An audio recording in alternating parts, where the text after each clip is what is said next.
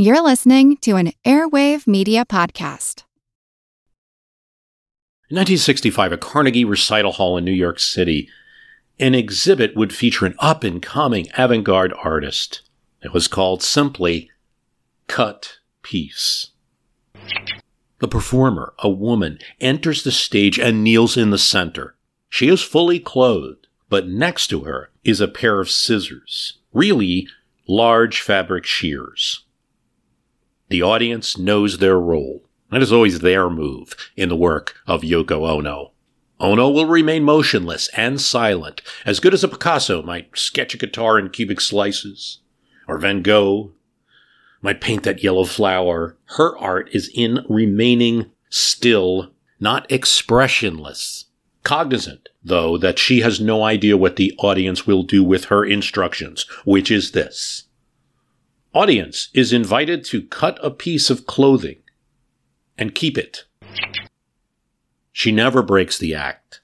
Though it's already menacing, these shears are quite large, and Yoko Ono is 5'2. The audience is reluctant at first, but eventually some walk up and they take a small snip, a small piece of clothing, maybe a little square. All the while, they are being recorded. So there is the live audience for this art, and then there is the audience that will watch it later. The audience is creating the art, watching the art, and part of the art. Then there's the audience that will watch it. And heck, there's people that will talk about it, like us right now. All of this is intentional. The audience continues to follow the instructions, and although she is by now an artist that's known for avant garde in Tokyo, in London, and in New York, with gallery performances, apartment performances, and she's used to it, cut piece is a special one for obvious reasons, more difficult performance. When she does this in Tokyo at one point, a man grabs the shears and is holding them up, hovering over her, as if he's going to like hit her with the shears. I mean, you see the shock on her face. It comes out in the film. He obviously doesn't, but those moments are there. And here, there's a moment in New York where people start taking larger and larger pieces of clothing and eventually she's looking apprehensive and a man cuts her bra. And when he does it, he kind of has a swagger to him. And the audience reacts like, this is not a fraternity prank. This is a piece of art. How dare you? And some boo. And all of that is recorded on the film. He scoffs and walks away. And that's recorded on the film too. She covers with her hands and remains kneeling and silent. Now, here I have to say, I'll freely admit, I never took Yoko Ono seriously as an artist. I always thought she was the one that kind of broke up the Beatles, right? And now we know that's not true. There's been enough documentaries and things like that. But I still wasn't taking her seriously as an artist. But I look at something like that, I think about it, and you say, well, what does this mean? What is she trying to say? And there's a lot of things there. It's like any piece of art. Look at a Rothko painting. It's, it's open to your interpretation in a lot of ways. It's not for her to tell you. I think she's made comments about Buddhism and the individual not having control over everything. Many people have talked about uh, Ono's family was in Tokyo when it was firebombed. She spent time in a, in a bomb shelter. The victim, center of the stage, hopeless. But now I see other notes, rich notes, now that we have reality TV and social media. You also see the role of the celebrity, of the person in the center, everybody watching, taking a piece.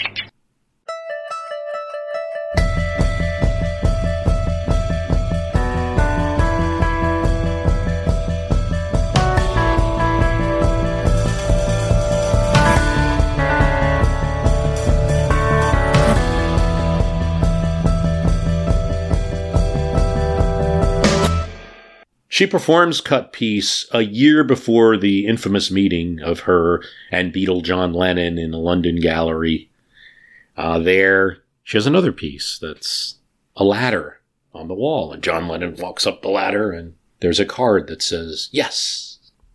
It's what she does. And it has an influence on Lennon. Now, I don't want to be simplistic and say that, like, John Lennon wasn't thinking about anything about politics at all it's only Ono being the influence. I mean, this is the, in the mid 60s, a lot of people are changing their notions. You, you had the Vietnam War and other things, forcing people into politics that may not otherwise. But I can say just a year before Cut Piece is performed, there's an election in the United Kingdom. Douglas Alec Home, who's the current prime minister, is running as a conservative, and the Labour Party, run by Harold Wilson, are really giving them a strong challenge. Home decides this.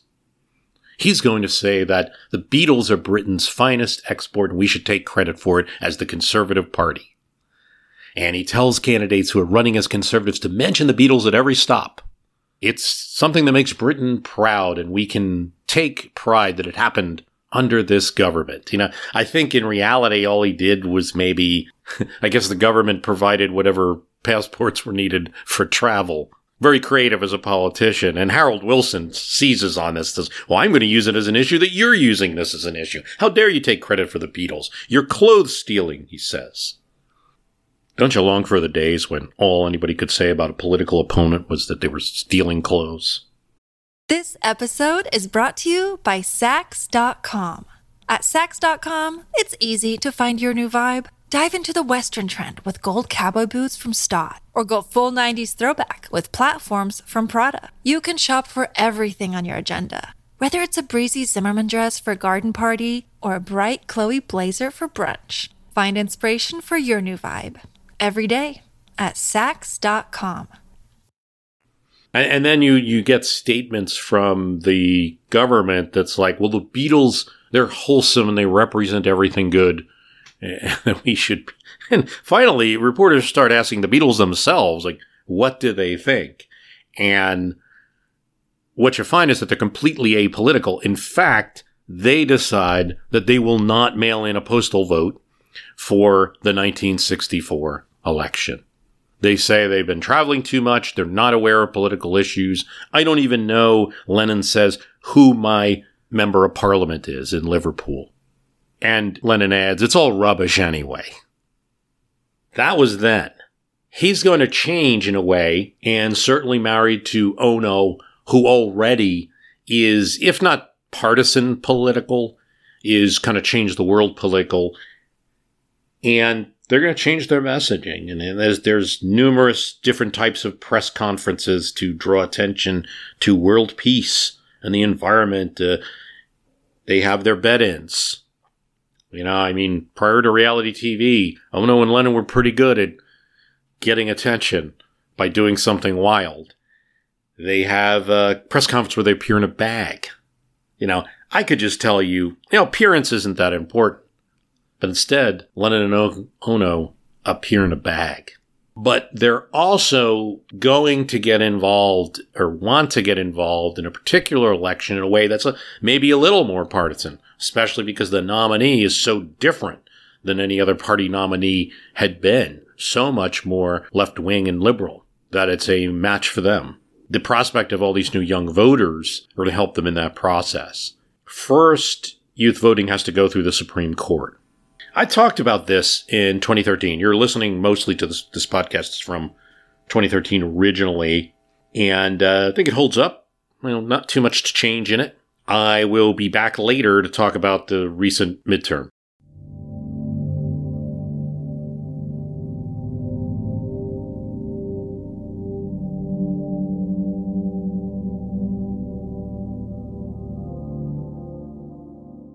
Ann Arbor, Michigan, John Lennon, former Beatle, along with the Plastic Ono Band, plays in a special concert for a cause a Michigan man, poet, and activist, was sentenced to 10 years prison for possession of two marijuana cigarettes. 10 years prison. Lennon brought attention to his case. All we are saying, he's saying, is give peace a chance.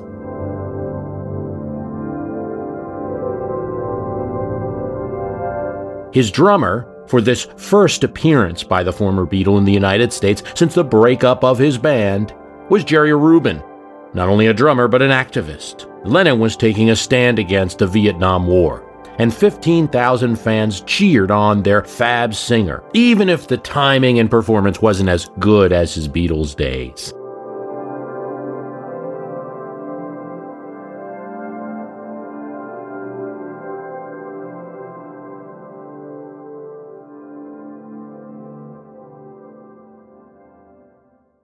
Except one man in the back was scribbling notes. He measured the attendance, the actions of the crowd. He even commented on the singing. Yoko, he wrote, is off key. But he was not a music reviewer from Rolling Stone. He was a Federal Bureau of Investigation agent, part of a secret investigation of the rock star. The Ann Arbor concert was one of just many planned by the rock star, concerts to entertain, but also with a political cause. In this year, 1972, Richard Nixon would be up for re Lennon opposed his Vietnam policy and wanted to register voters at his concerts, voters that would support George McGovern, the Democratic and anti war candidate. A new constitutional amendment, the 26th, had been ratified, and 11 million new voters, 18, 19, and 20 year olds, would enter the electorate. No doubt this alarmed the White House at a time when colleges and government buildings were being routinely occupied by student protesters.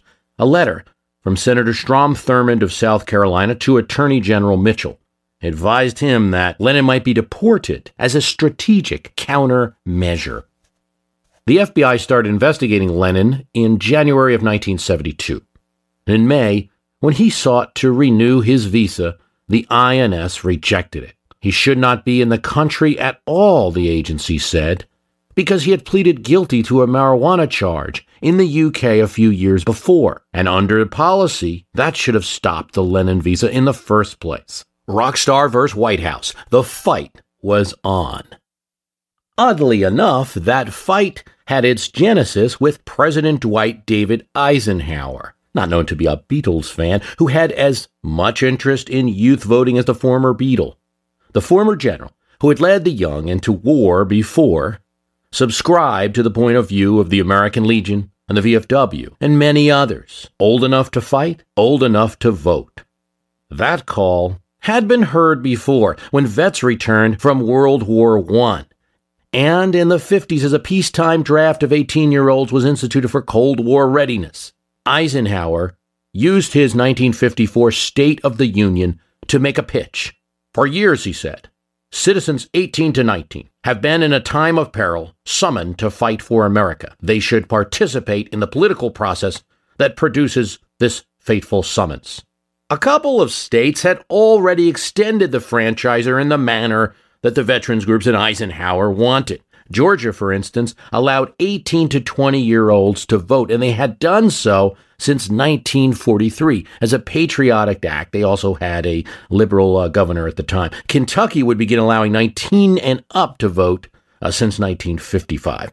Eisenhower and Senate Republicans would try to accomplish that nationally. SJ 53 reached the Senate floor in May 1954 following Ike's speech with powerful support from significant Republican senators. William Langer of North Dakota noted that if 18 year olds were operating complex equipment like bomber aircraft in the military and artillery systems, but then were treated like illiterates when it came time for election. The maturity required to exercise the feats of warfare is commensurate with the maturity to choose candidates, Langer said. Everett Dirksen of Illinois felt that young voters would be better than those older voters in city wards who were sometimes handed a ballot and told to vote for whoever the political machine wanted. I don't see how they could do any worse. Dirksen said. Others argued that because young people were learning civics in school, because they were in touch with their education being so present in their lives, they would be highly active in politics, and that's what the country needed. With education more recent and even more advanced than older adults, they would be better citizens. Yet there were opponents to SJ 53, and the strongest were the Southern Democratic senators. Richard Russell, opposed to national youth voting despite the position of his own home state, argued against it. I believe one of the countries that allow 18 year olds to vote is Russian. His view echoed the view of other senators and House members opposed to the measure. Because of the lack of maturity, youth would vote for dictators and extremists. In terms of the old enough to fight argument, Spessard Holland of Florida said, it is as different as night and day. One is duty, the other is citizenship. Richard Russell added that 10 year olds fought in the Civil War, but no one would talk of extending the franchise to them. And another point if you tie voting to fighting, then the converse argument would be applied in some future date. If you're old enough to vote, you're old enough to fight. And then, by God, the senator argued, you will have women in combat duty. The arguments were scare tactics, of course, but enough for SJ 53 to fail. It would need two thirds of that body and didn't get it. The issue was brought up from time to time after the 1950s, but largely buried until Vietnam. Then, Robert Kennedy senator from New York in the late 60s, and several others renewed the fight. Old enough to fight, they said, old enough to vote. We should note that this fight was a completely new one. In the United States history, for the most part, adherence to the English tradition was observed. A squire who served well would be eligible for knighthood at 21, sometimes 20, but generally 21 years. This informal law became 21 years and was expressed as full age of an adult. In America, early America, militia members 18 or 19 may have been casting votes for their militia captains, a form of democracy, but when it came to the states, it was universally 21. Pennsylvania's 1776 Constitution notes Every freeman of the full age of 21 years shall enjoy the right of elector Pennsylvania's constitution was the most liberal about the voting franchise, but not in terms of age. Massachusetts said 21 years and worth at least 60 pounds in freehold. North Carolina said freemen of 21 years. New York says full age, but didn't mention the age. It was considered to be that 21. Extending the franchise below 21 years is a 20th century idea. Vietnam, the brunt of which was fought by 18 to 20 year olds, as their sacrifice continued, the group proved too much of a catalyst to resist. When the renewal of the Voting Rights Act came up in 1970, Senator Ted Kennedy of Massachusetts attached an amendment allowing 18 to 20 year olds to vote in federal election. President Nixon was politically careful. He expressed support for the concept of youth voting. He had been Eisenhower's vice president and was supporting the administration during that Senate push. He agreed in the general concept of youth voting, but felt the method was unconstitutional. The federal government could not force states to run elections in a certain way. So, senators began talking about an amendment. Nixon, in a memo, noted to his aide Ehrlichman that the offer should be stalled. Give someone direct orders and responsibility to stop this. If it comes to us, we'll have to sign. The Supreme Court ruled that Congress could not indeed demand that states conduct elections in a certain way, but they had no objection to 18, 19, or 20 year olds voting and opened the way for a constitutional amendment push. It was passed by two thirds of both houses and ratified by three fourths of the states. Now, here's the thing about the 26th Amendment to the Constitution it was ratified in four months. That is a record. It was such a popular idea and changed things so much. Pundits were talking about these new voters that would be present in the 72 election. Some wondered if new idols, rock stars, could affect the change.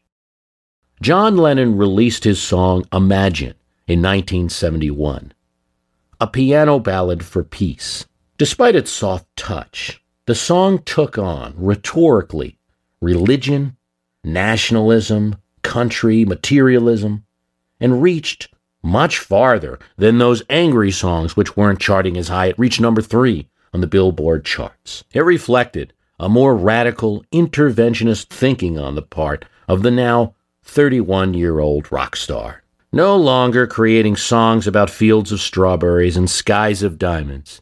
He was still using his imagination, but aiming his cannon on Earth, optimistic, dreamy, but still with clear targets. It remains today one of the most popular songs ever. In the next year, John Lennon started to think that maybe he and Yoko could influence politics. They made appearances on David Frost, Michael Douglas, Dick Cavett talk shows. They made more radical songs. Song about John Sinclair, the imprisoned activist another controversial song about the Attica prison riot. They made a surprise appearance at an Apollo Theater event benefiting relatives of prison guards and prisoners at that riot. He added songs about feminism and attacked his mother country, siding with the Irish in the Northern Ireland squabble and attacking English policy. But these efforts weren't reaching popular success. The album Sometime in New York, released in 72 containing these radical songs, reached only 48 on the Billboard. But in terms of the concerts and directly registering students to vote against Richard Nixon in the midst of the deportation battle and wanting to stay in New York City, not wanting to go back to the UK, Lennon's immigration lawyers advised that he play down the more radical aspect. In May 1972, Lennon said he would not perform in a protest concert at the Republican convention in Miami Beach significantly reducing the presence of that protest. And the beginning of the next year, the FBI case was dropped against Lennon due to the inactivity of the subject in revolutionary activity. The INS continued. This episode is brought to you by Saks.com. At Saks.com, it's easy to find your new vibe. Dive into the Western trend with gold cowboy boots from Staud, or go full 90s throwback with platforms from Prada. You can shop for everything on your agenda, whether it's a breezy Zimmermann dress for a garden party or a bright Chloe blazer for brunch. Find inspiration for your new vibe every day at Saks.com. Look, Bumble knows you're exhausted by dating. All the must not take yourself too seriously and 6 1 since that matters. And what do I even say other than hey? well, that's why they're introducing an all new Bumble with exciting features to make compatibility easier, starting the chat better, and dating safer. They've changed, so you don't have to. Download the new Bumble now. As the campaign went on, McGovern posed little challenge. McGovern opposed the Vietnam War, which was a popular issue, but split the Democratic Party lost support of many conservative Democrats for Nixon, bungled the choice of a vice president, and appeared too radical for most Americans. While young voters were McGovern's best performing group, Nixon won 18 to 29 year old. The demo group, in which 18, 19, and 20 year old voters are generally categorized, Nixon won this group by 52%. 50% of them turned out in 1972 which would turn out to be a historic record only recently matched. John Lennon didn't take the news very well. He stayed in his bedroom for six months. Watching returns in the apartment of activist, sometimes drummer Jerry Rubin. He screamed against the middle class. He said he could join the Weathermen now.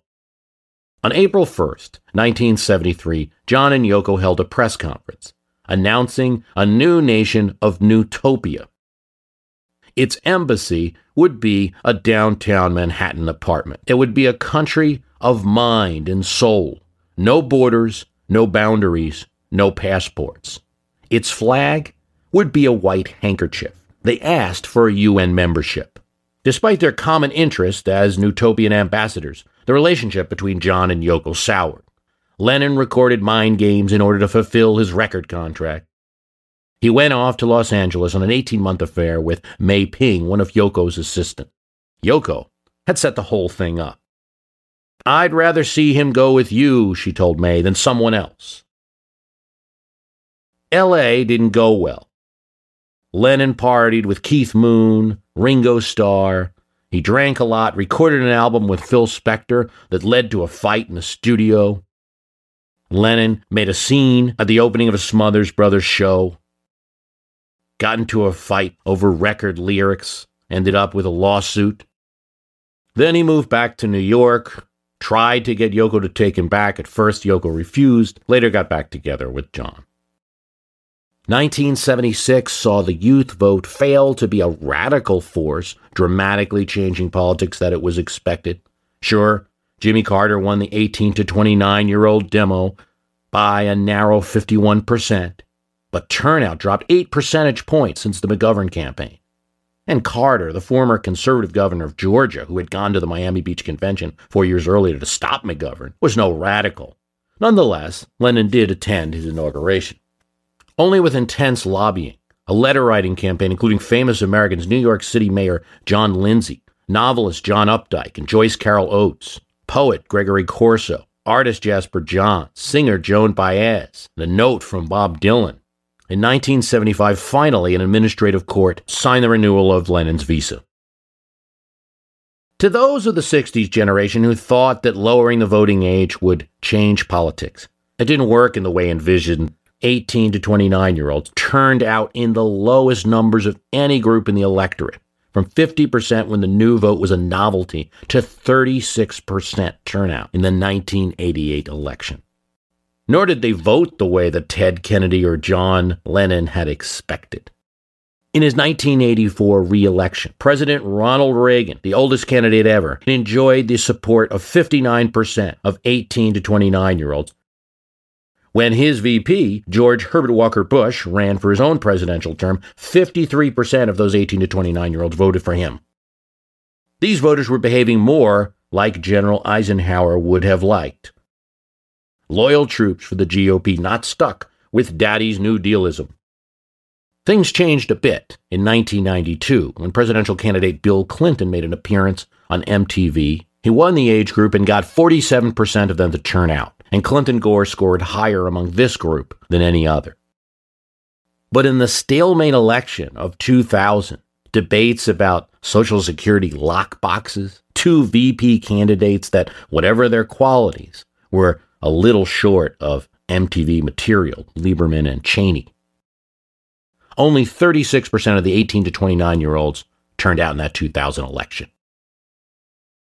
It was the 2004 election that would change this. Turnout reached the levels of when the franchise was first extended. 54% cast votes for John Kerry in his losing campaign, 66% for Obama in 2008, and 67% for Obama in 2012.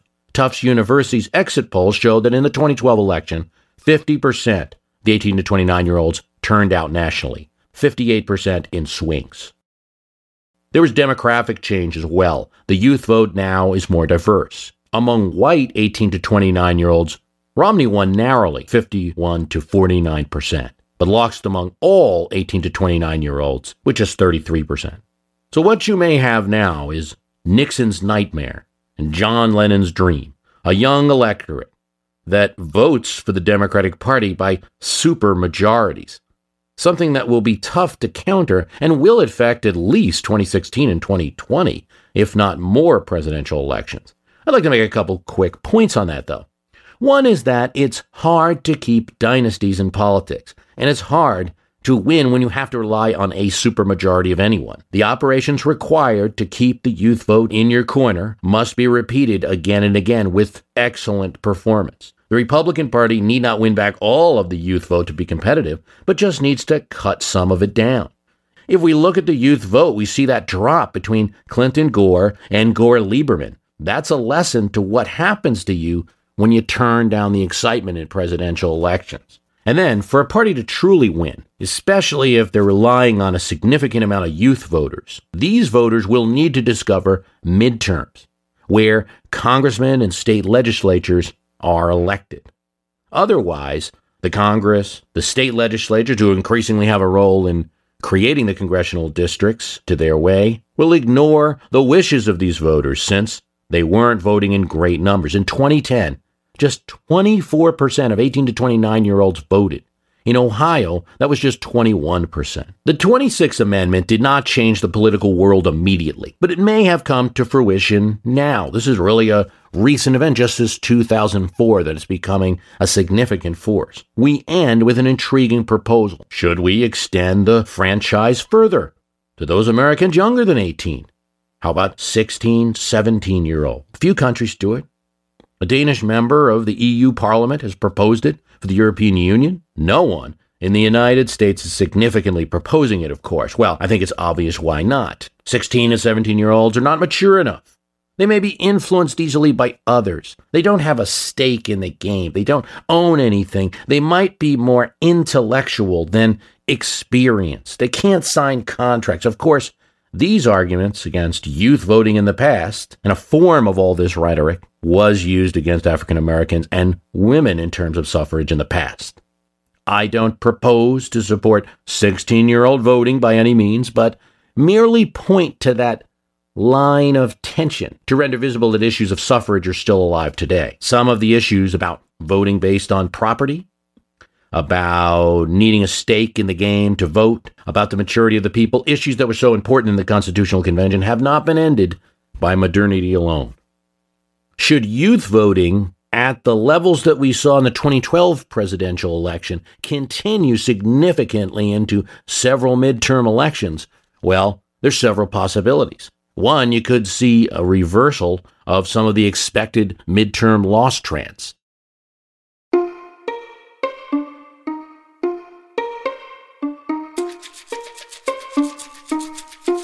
Oh, my prophetic soul, I guess, right? Because that's what happened in 2018 midterm and then in the 2022 midterm. Also, the 2020 presidential election, but let's keep it to midterms right now.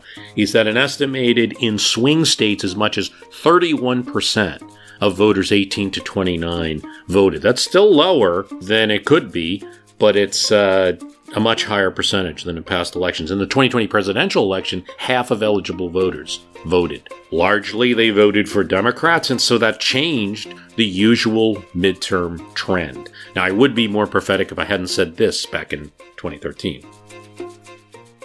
I wouldn't bet on it.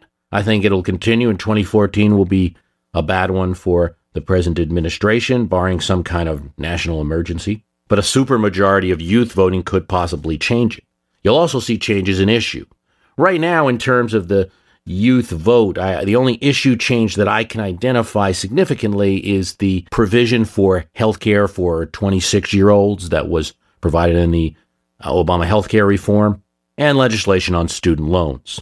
Right now, a lot of our federal programs are skewed towards the aged. Well, one, because it's needed, and two, because they turn out to vote in great numbers and are among the most reliable turnout. Even with the increases in 2012, we're still only talking about nearly half of that part of the electorate voting. And if the changes in the turnout persist, you will see a change accordingly in American policy. The Congress and the president can only be, at some point, reflective generally of who shows up.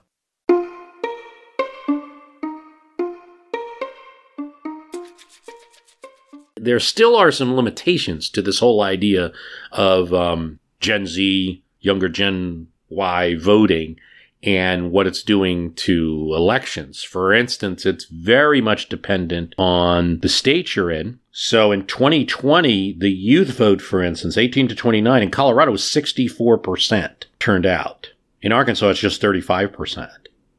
Look at this year, 2022, from what we have so far. So Mark Kelly, he's winning the 18 to 29 vote by 76%, Fetterman in Pennsylvania by 70%.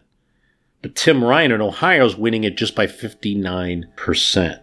So you see there where some limitations might be. And those two winning, uh, winning Senate candidates, Kelly and Fetterman, for instance, also win the next category, 30 to 44 year olds. Now, when I first started this podcast, I would have been in that group. Now I'm not, but we'll leave that be. I'm an old. When you need mealtime inspiration, it's worth shopping Kroger, where you'll find over 30,000 mouthwatering choices that excite your inner foodie. And no matter what tasty choice you make, you'll enjoy our everyday low prices, plus extra ways to save, like digital coupons worth over $600 each week. You can also save up to $1 off per gallon at the pump with fuel points. More savings and more inspiring flavors make shopping Kroger worth it every time. Kroger, fresh for everyone. Fuel restrictions apply. Want to learn how you can make smarter decisions with your money? Well, I've got the podcast for you. I'm Sean Pyles, and I host NerdWallet's Smart Money Podcast. On our show, we help listeners like you make the most of your finances. I sit down with NerdWallet's team of nerds, personal finance experts in credit cards, banking, investing, and more. We answer your real-world money questions and break down the latest personal finance news the nerds will give you the clarity you need by cutting through the clutter and misinformation in today's world of personal finance. We don't promote get rich quick schemes or hype unrealistic side hustles. Instead, we offer practical knowledge that you can apply in your everyday life. You'll learn about strategies to help you build your wealth, invest wisely, shop for financial products, and plan for major life events. And you'll walk away with the confidence you need to ensure that your money is always working as hard as you are. So turn to the nerds to answer your real world money questions and get insights that can help you make the smartest financial decisions for your life. Listen to NerdWallet's Smart Money Podcast wherever you get your podcasts. What's my point there? a lot's going to be made about this youth vote. And maybe so much that some campaigns are going to change their approach to a fault. Because I still think you kind of need both those groups. If you want to win, you got to be winning 18 to 29 and 30 to 44. I mean, gosh, helps if you could win some other groups too. But uh, you you got to be winning those two, I think, to really count yourself successful. I still think the younger vote has to show up in state elections. We'll see if that happens. There was a lot of publicity for this midterm, maybe more than usual because of the Dobbs decision. Or maybe we're onto something. I mean, the trend is upward. There's more voting. Um, it's Circle from Tufts University that gives us that figure that in swing states, 31%, in other states, 27% of 18 to 29 year olds voted. Will they continue? One thing to note, which goes against this trend, if you take, you know, it's not just about where young people live necessarily, because if you take the states with the lowest median age, that's Utah, Texas, Alaska, North Dakota, Nebraska, Oklahoma, Idaho. And I don't see the youth revolution in politics as much there. The next level of states there is California, Kansas, Georgia, Colorado, South Dakota, Louisiana, Washington, and Indiana. So quite, and that's quite a mixed, you know, more of a mixed group, but certainly it's not universal. That states where there's a lot of young people. So it's where they are, uh, what their politics are, and their desire to come out. And perhaps it's also about like what campaigns have done to reach out to them, eh, how easy maybe states make it to vote, how much they're encouraged to register. All of these things are going to be a factor. Does it change politics forever? We talked about in this cast how like Bill Clinton, you know, I think thought that he and Democrats were getting somewhere generationally and, and more than that, permanently with his appearances on MTV, say, Rock the Vote, and him being asked about boxes or boxers or briefs, right? Showing that he could be cool, you know, playing the saxophone. The saxophone isn't exactly like an instrument of young people. In the 90s, you were a little closer to it still being in music. There's a lot of songs in the 80s that still had saxophone, but yeah, still a little bit, you know, Clinton's an older guy, at least reaching out to, to younger folks. Um, did it last? I think there's still things that happen as you get older that change your politics. Doesn't mean everyone becomes what one party views as a conservative, but maybe small c some issues change as you get, you know, as your life changes. Um, so you're not necessarily going to have them forever. You have to keep getting a new group of young voters out for for that to continue and for it to change politics in that way. My I think a disaster for any party would to be have if I see Biden and Schumer Glenn Youngkin out there in uh, Fetterman style hoodies. You know, that's not the message here, guys. You probably won't.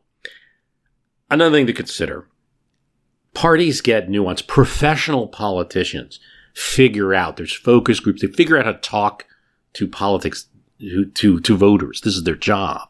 So you can expect that they will start to do their best to break up this group by finding various wedge issues. Like, well, how much money are you willing for the government to spend? How much do you want to be taxing? You know, and finding issues that don't work. On the other hand, I think some of the politics that have gone on like last five years, where it's just, I, I say whatever I want. That's a novelty. It works with some. Um, it works with people that feel they've been the underdog for a while, you know, and things like that. Finally, someone's fighting and all of that. But done continuously, you might be reaching a limit. It's like, no, you might have to think about what you are saying and it might have to match this group. But you're going to get more professional politicians that will be able to do that, will be able to nuance and compete in 18 to 29 better and win 30 to 44 and win elections. So it's by no means some kind of permanent change. Uh, you know how I feel about people saying like your side's going to win forever. But I do think there's a little bit of change, like certain issues, they're just going to have to drop. I mean, the pot issue, I think with small limits, eh, you're just going to have to drop that. The, the, the, who you are issues, like let people be who they are and stop developing laws there. We're just going to drop. And if they don't, I think they're finished. The Supreme Court is a real liability with this 18 to 29 group, and I would argue with the 30 to 44 as well, with the way that they decide things. uh, because they are a Supreme Court. That's not, they're not supposed to be in politics. But since they're perceived as being, you know, they're appointed by Republicans, a number of them by one president, it's owned by that political party. So this will, these will all be factors. What's going to happen? Well, you know, I predicted somewhat well in 2013, but that's the extent of predictions that I'll make. I would just be a little cautious of saying like, oh, this is going to happen forever. You got a surprise election because you didn't consider this group enough, certainly. I want to thank you for listening. My website is www.myhistorycanbeatupyourpolitics.com. If you like this program, do a couple things that can help out. If you really want to, we got a Patreon site. It's on the website. If you can, spread the word on your own blog, on your own email, um, to friends, on your Facebook, on your Twitter, on your CounterSocial, whatever you're using these days. Instagram. Tell people about my history can beat up your politics. It's a, a weird mix of stuff. Not everyone's, you know, going to know about it immediately. You know, it's history and politics. And um, you can write a review on Apple Podcasts, preferably. That's great. Uh, if, if you write a review or don't want to write a review, can you mark helpful those reviews you agree with? And uh, subscribe to us on the platform of your choice. Subscribe or follow. Thanks for listening.